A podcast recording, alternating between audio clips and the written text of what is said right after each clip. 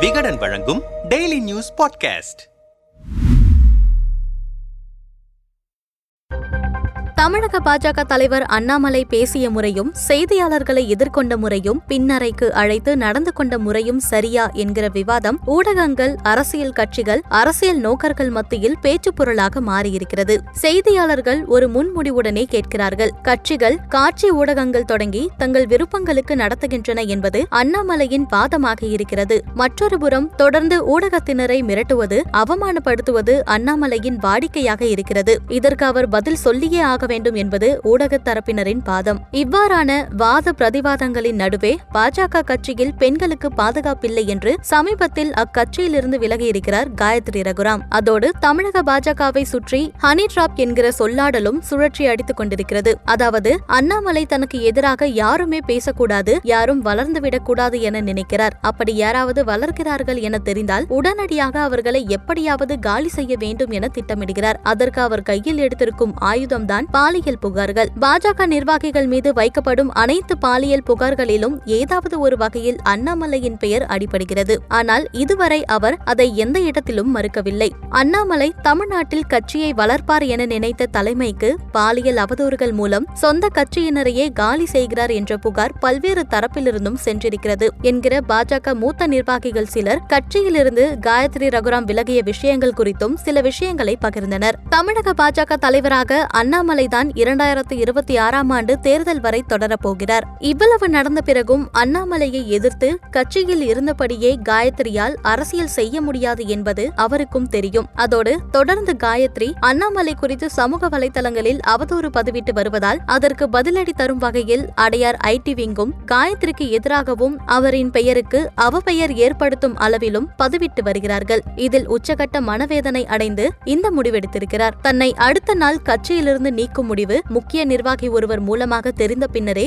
காயத்ரி இரவு இரண்டு மணிக்கு தான் விலகுவதாக ட்விட்டரில் பதிவிட்டிருக்கிறார். காயத்ரி ஒன்றே ஒன்றை மட்டும் புரிந்து கொள்ள வேண்டும். தனக்கு பிடித்தது எல்லாம் கட்சியில் நடக்க வேண்டும் என்றால் கட்சியில் இருக்க முடியாது. கட்சியின் சூழலுக்கு தன்னை மாற்றிக்கொண்டு அங்கு உண்மையாக உழைப்பவர்கள்தான் நிர்வாகி. அது இல்லை என்றால் எப்படி? என்கிறார்கள். இவ்வாறாக நாலா பக்கமும் தமிழக பாஜகவில் சர்ச்சைகளும் அக்கட்சியின் தலைவர் மீதான தொடர் குற்றச்சாட்டுகளும் எழுந்திருக்கும் நிலையில் சில கேள்விகளோடு பாஜக மாநில துணைத் தலைவர் நாராயணன் திருப்பதியை போனில் தொடர்பு கொண்டோம். தமிழக பாஜகவில் பெண்களுக்கு பாதுகாப்பில்லை என்கிற காட்டமான குற்றச்சாட்டை காயத்ரி ரகுராம் வைத்திருக்கிறாரே என்ற கேள்விக்கு கட்சியில் இருக்கும் வரை பெண்களுக்கு முழுமையான பாதுகாப்பு இருக்கிறது என்று சொன்னார்கள். கட்சியை விட்டு வெளியே வந்ததும் இதுபோல் சொல்வது அவரின் சந்தர்ப்பவாதத்தை காட்டுகிறது. இதை வெறும் மலிவான அரசியல் குற்றச்சாட்டாகத்தான் பார்த்து கடந்து செல்ல வேண்டும். இந்த மாதிரியான குற்றச்சாட்டுகளை புறம் தள்ளுவதுதான் சரியானதாக இருக்கும் என்றார்.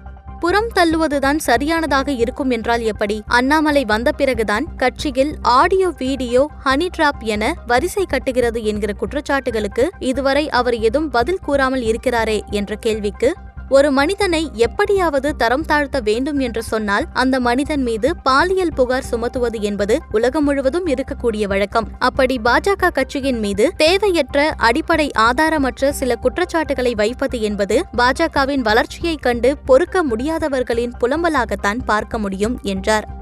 ஆனால் அப்படி புலம்புகிறவர்கள் கட்சிக்குள் இருக்கும் நிர்வாகிகள் தானே என்ற கேள்விக்கு அப்படி அவர்கள் சொன்னார்கள் என்றால் அதற்கான ஆதாரம் என்ன? அடிப்படை ஆதாரமற்று அண்ணாமலையின் வளர்ச்சியை தாங்க முடியாதவர்கள் இதுபோல் கிளப்புகிறார்கள் என்பதுதான் உண்மை என்றார்.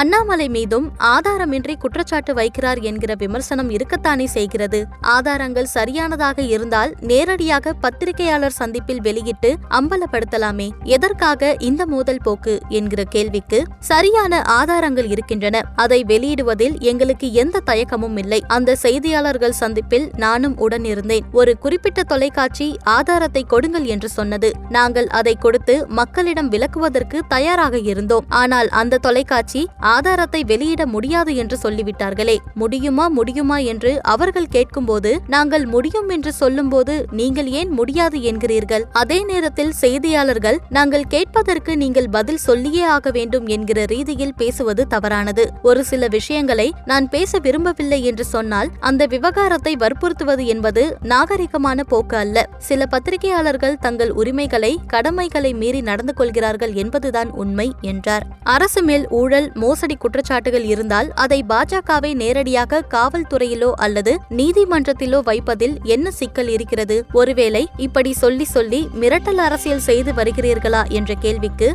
அரசின் செயல்பாடுகளை நிர்வாகத்தை குற்றம் சொல்வது மிரட்டுவது என்று சொன்னால் இன்று பாஜக மீது எவ்வளவு மிரட்டல்கள் விடுத்திருக்கிறார்கள் என்பது எல்லோருக்கும் தெரியும். பாஜக ஆதாரமற்ற எதையும் சொல்லாது. இதுவரை அப்படி எதுவுமே சொன்னதில்லை. இந்த அரசு செய்த ஊழல்கள் குறித்து அறிக்கை கொடுத்திருக்கிறோம். சில விஷயங்களில் அரசாங்கம் அதை உணர்ந்து தங்கள் தவறை திருத்திக் கொண்டிருக்கிறது. சில விஷயங்களில் எப்போது எந்த நேரத்துக்கு நீதிமன்றம் செல்ல வேண்டுமோ அந்த நேரத்தில் உறுதியான நடவடிக்கை எடுப்போம் என்று கூறி முடித்தார்.